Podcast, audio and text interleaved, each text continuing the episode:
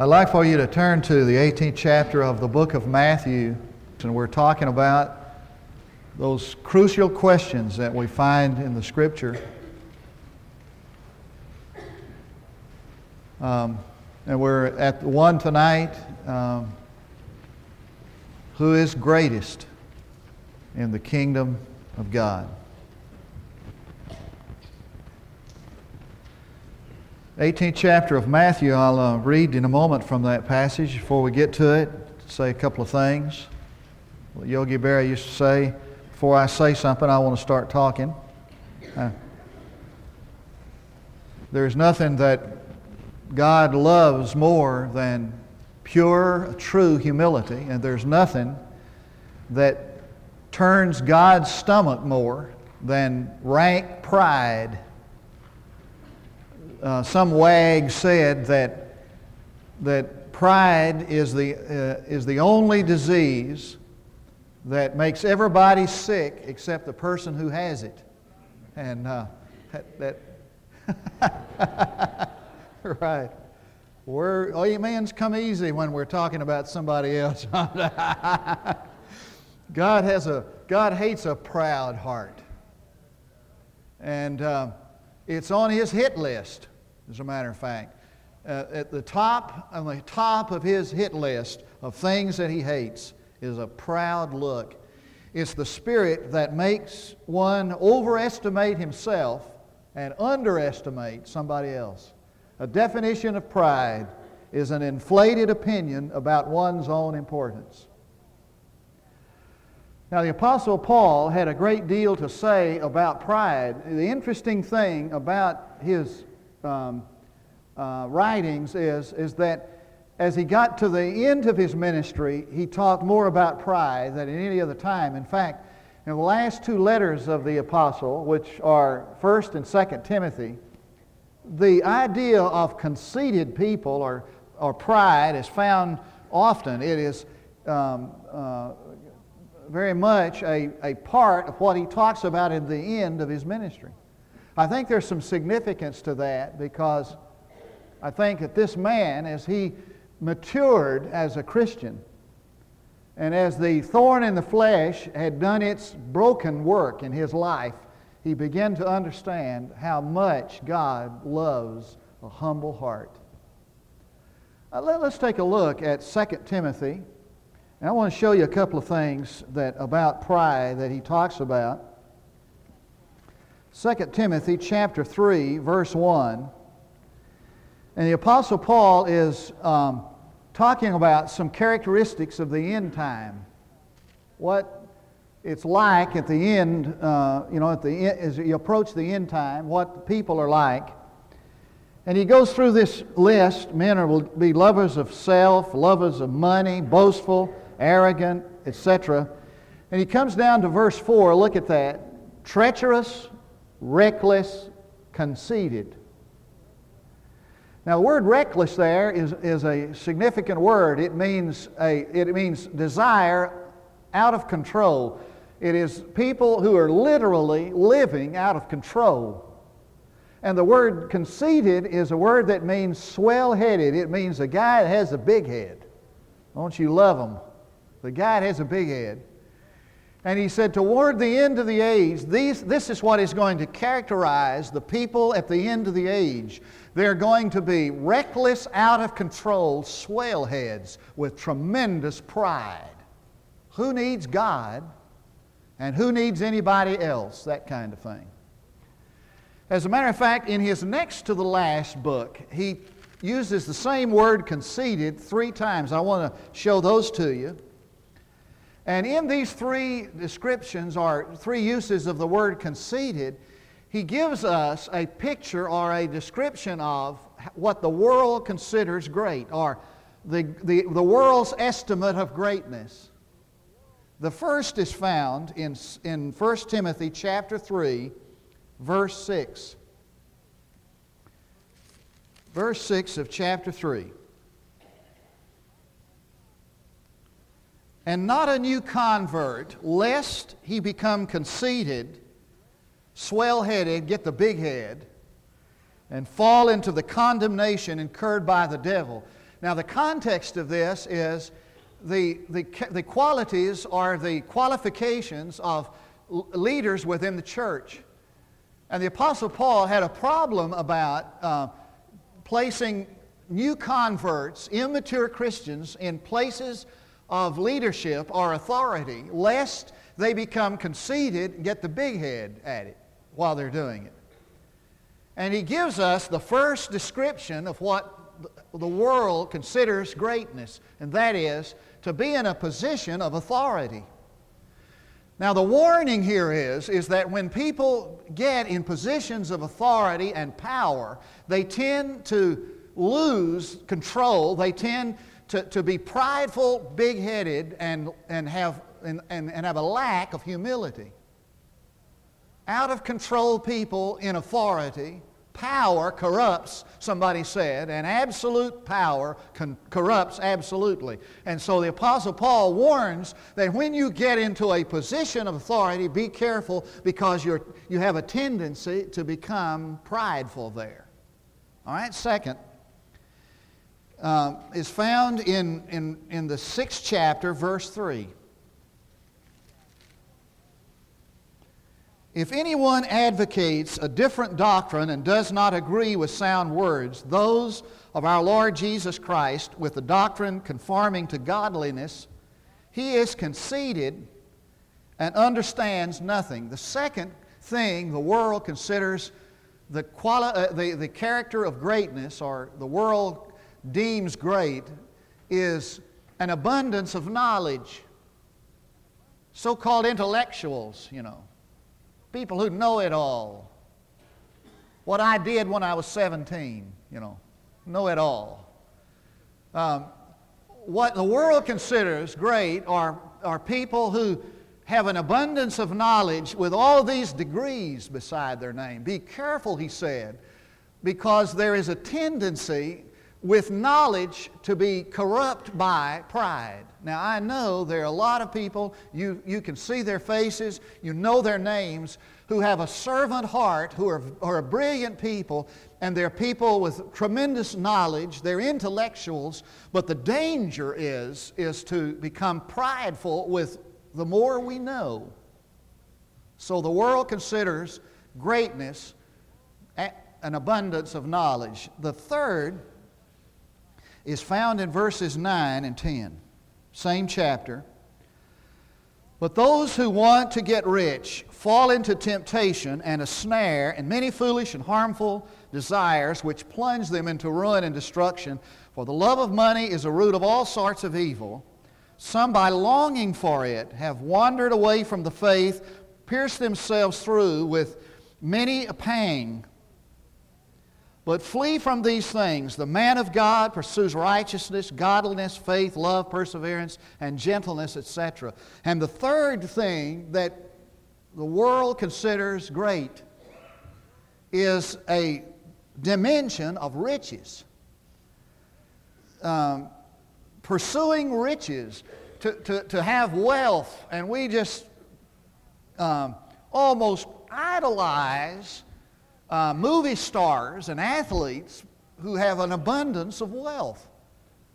And he says, be very careful when, a, when, when wealth happens. Hadn't happened to me, but when, when there's a dimension of riches because one has a tendency to be proud. Now, what does God think about all of this? And what does God consider great? What is greatness as, as God considers greatness? I want you to turn to the 18th chapter of Matthew. Now we're there. Now, while you're turning, I want to remind us that nothing the world considers greatness impresses God. Nothing that the world considers as greatness impresses God. But the other side of the coin is, is that what impresses God does not impress the world. And there is a question that is seldom asked, and this is the question Who is greatest in the kingdom of God? Now, the world is always asking, Who is greatest? The one who knows the most, the one who has power, and the one who is rich. But the question that is seldom asked, seldom asked, even in a congregation like this, is who is greatest in the kingdom of God? Now I want you to notice verse 1 of chapter 18 says, At that time the disciples came to Jesus saying, Who is then, who then is greatest in the kingdom of God? Now I want you to take a pencil and circle the phrase, at that time. At what time? What's he talking about here? What is the context here? Well, I got my harmony of the Gospels down and, and, and got and, and looked at it to see what where this was in the chronology of the development of the New Testament, what, where it fit in, in, uh, with regard to the other Gospels. And I, and I want you to turn to see. It's in the ninth chapter of the book of Mark. The ninth chapter of the book of Mark you, you do know, just a little, uh, hit, little you know, biblical lesson here, that Mark is the first book, first of the Gospels written, and it became the model, it became the, the book from which the other Gospels used as, the, the other Gospels used as a source. And even though it's further on than Matthew in, in, in, the, in the arrangement of the New Testament, it was the first gospel written. You knew that already, right? You couldn't care less. which one was first? I, I got it. Mark chapter 9, verses 33 and 34. And they came to, to Capernaum, that is the disciples, and when he was in the house, he began to question them. What were you discussing on the way? Well, we're discussing there means what were you debating about? What were you, what were you arguing about? And they got silent because they knew they'd been caught. It's like a kid, you know, his uh, mother comes in and says, Who's been in the cookie jar? And everybody gets quiet. They, they were silent. For on the way, look, they had discussed with one another which of them was the greatest. I can just hear their discussion. Well, I'm the greatest because I was chosen first. No, I'm the greatest because my brother was chosen along with me. He knows our family.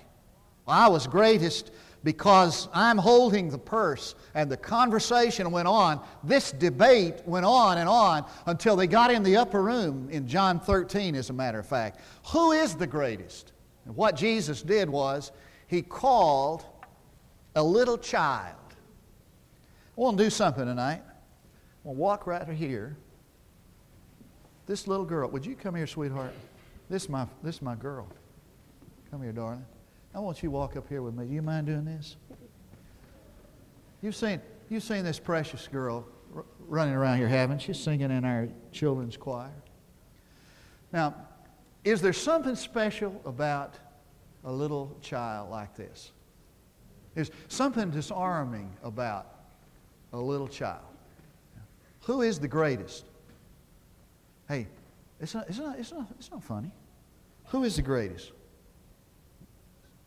One just like this is the greatest. Thank you, sweetheart.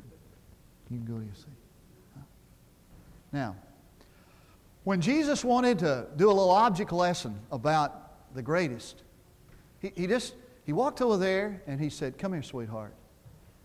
And he, and he brought that little child up where he was and stood her in the midst of these men who were arguing.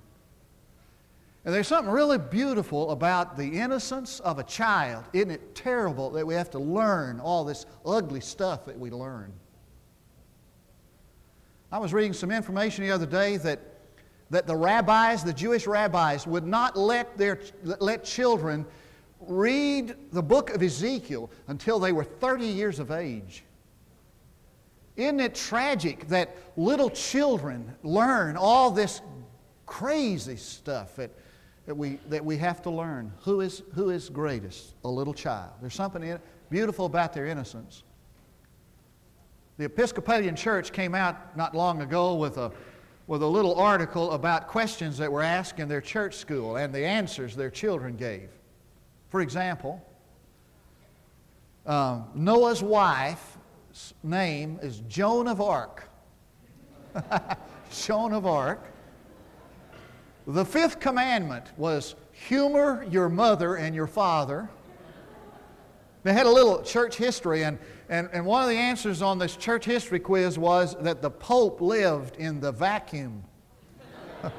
and Lot's wife, listen to this, Lot's wife was a pillar of salt by day and a ball of fire at night. Now, I love that one, a ball of fire at night.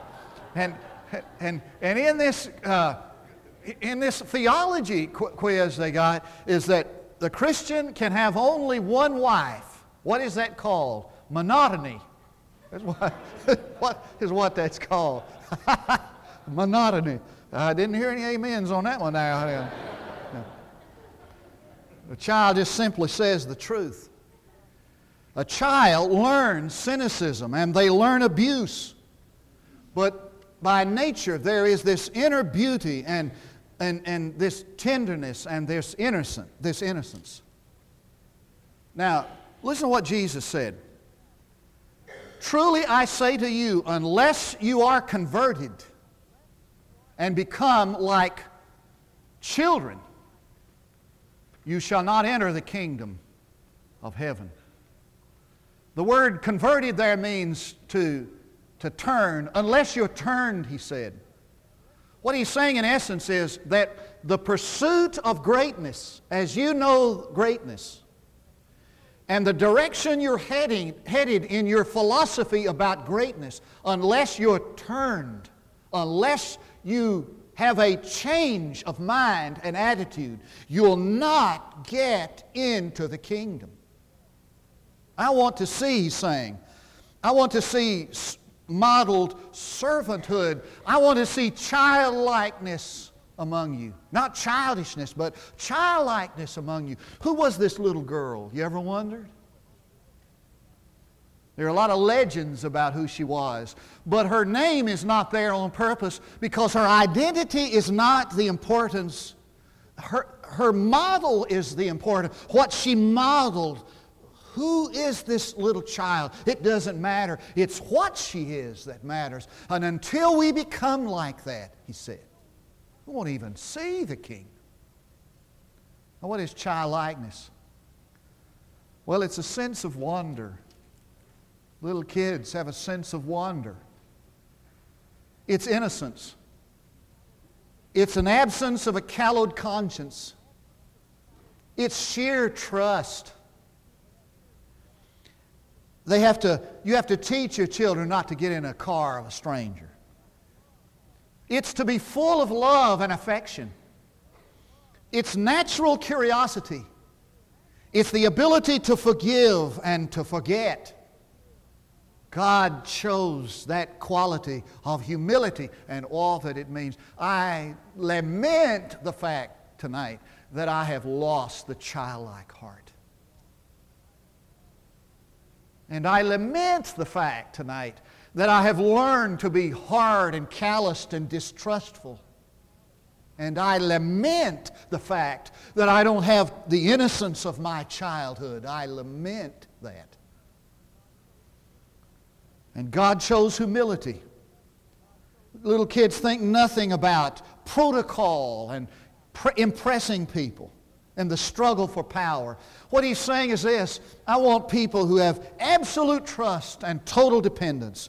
I want people who will defer to me, who will lean on me, who will listen to me, who will feed on me, who will have needs met by me, who will be grateful to me, who will live a life of submission before me. That's what honors him. That's what he'd like you and me to be like. And he didn't stop with the model. Look at verse 5. And whoever receives one such child in my name receives me. Now, why didn't he say whoever receives such a child? Why, why, whoever receives a child, why did he say one such a child? Well, it could mean anybody. It could mean new converts. It could mean those who are tender and easily offended and hurt. When we're around those people, he's saying, don't, don't put them off accept them, love them, receive them. And there is a parallel to verse 5 in the 25th chapter. You've already guessed it. Turn to that, would you? Chapter 25.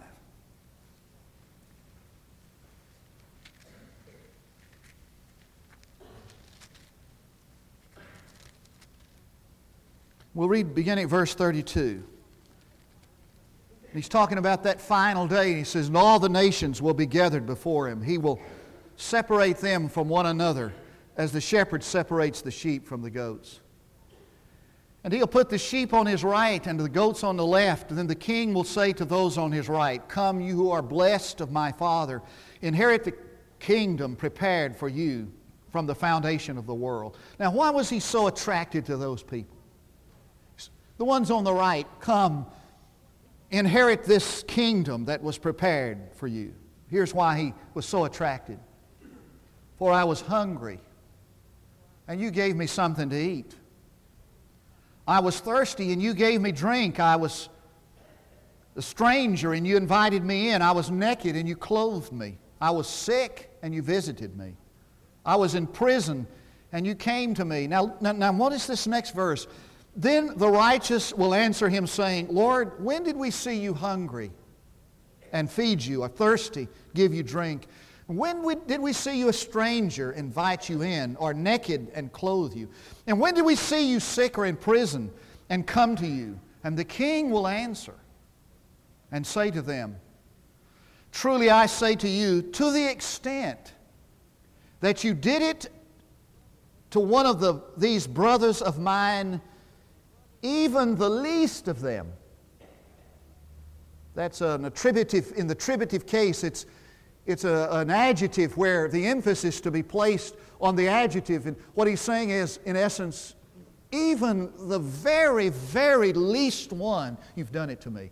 And the impressive thing here is, is that they, were so, they had such a servant heart, they didn't even know they were doing it to Jesus and for Jesus. Anthony Campolo has a marvelous book called, the, uh, called A Reasonable Faith in which he talks about the fact that every day of our life we have opportunities to minister to Jesus in the least of people, in the least of them. And he said, now if, we, if Jesus were there in the flesh, we'd be running to minister to him. But the servant heart, this childlike heart, is the, is the heart that ministers to everybody, even the least of them. That's what he wants from you and me. And that is what is great in his eyes? Somebody put it, paraphrased it like this I was afflicted with cerebral palsy, and you listened to my faltering speech. I was a Down syndrome child, and you welcomed me into your church. I was mentally retarded, and you love reached out to me. And we said, When did we listen to you, cerebral palsy victim? And when do we welcome you, Down syndrome child, into our church? And, and when did we reach out to you and love mentally retarded one? And he said, when you did it to the least of these, you did it to me. Now, now hear me, please. What God considers great are the people who minister to the least of mankind. Now back to chapter 18. We're going to wind this up with chapter 18. Verse 6 and then 10. But whoever causes one of these little ones who believe in me to stumble, it is better for him that a heavy millstone be hung around his neck and that he be drowned in the depths of the sea. These millstones were these huge things. We saw them when we were in the Holy Lands, that these animals would drag to grind up the, um, the, the grain. They were huge and heavy. Dare anyone become a stumbling block? That Greek word is scandalon. Dare anybody become a scandal to little children like stood right there in the aisle? Young people,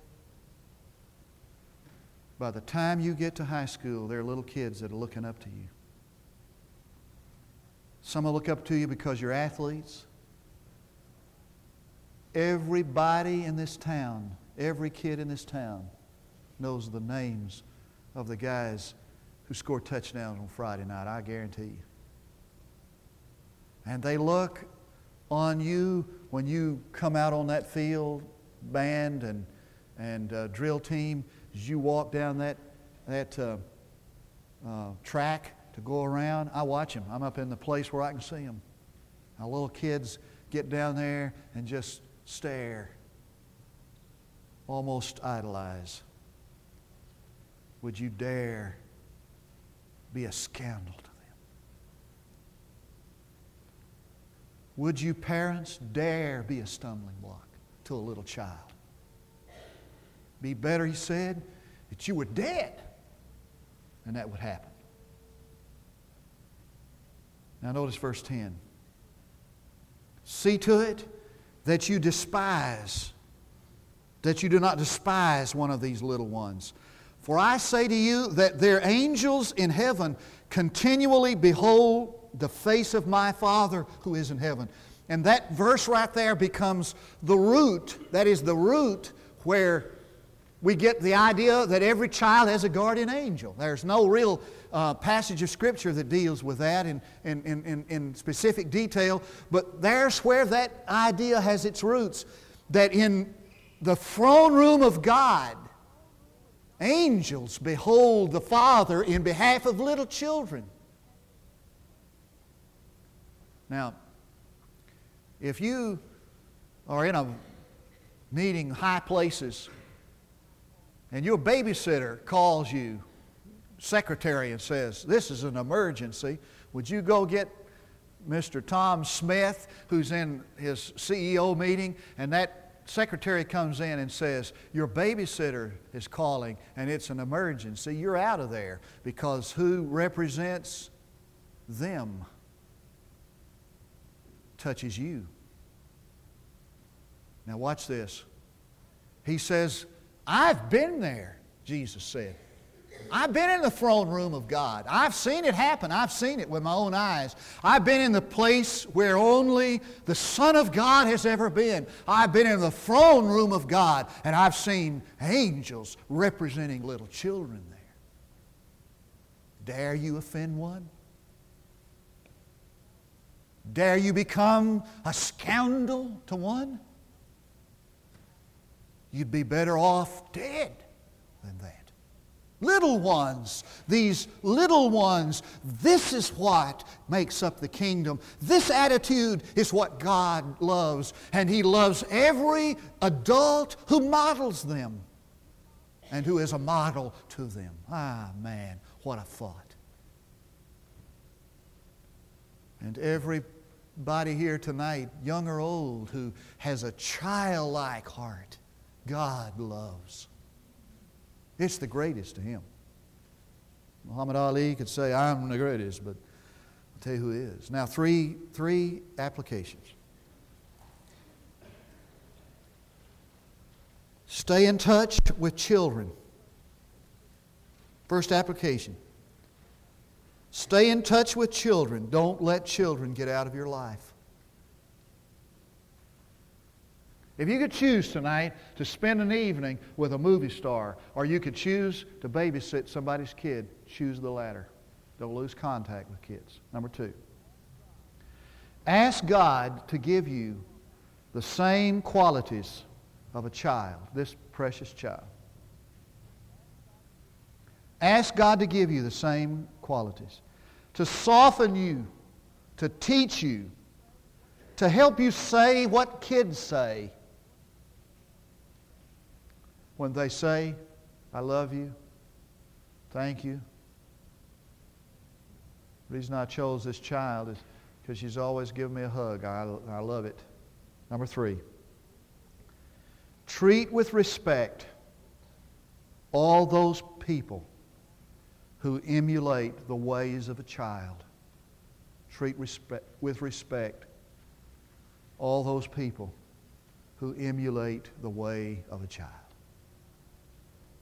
My idol should be a person who has a childlike heart. Let's pray. Our Father, we thank you for this object lesson. And I hope that will be make an impression on us. in our striving for greatness and superiority. For I pray in Jesus' name and for his sake. I wonder if there's somebody this, mor- this afternoon, this evening, who would just have the simple faith of a child and give his heart to Jesus. I asked a little boy one day in, in counseling here about being saved. I asked him, What does it mean to, to trust somebody? He said, Well, it means to count on them. How about counting on Jesus tonight for your salvation? Just come and place your faith in Him. Or maybe you want to come, as others have done today, to join the church or rededicate your life to Christ. While we stand to sing, we ask you to come.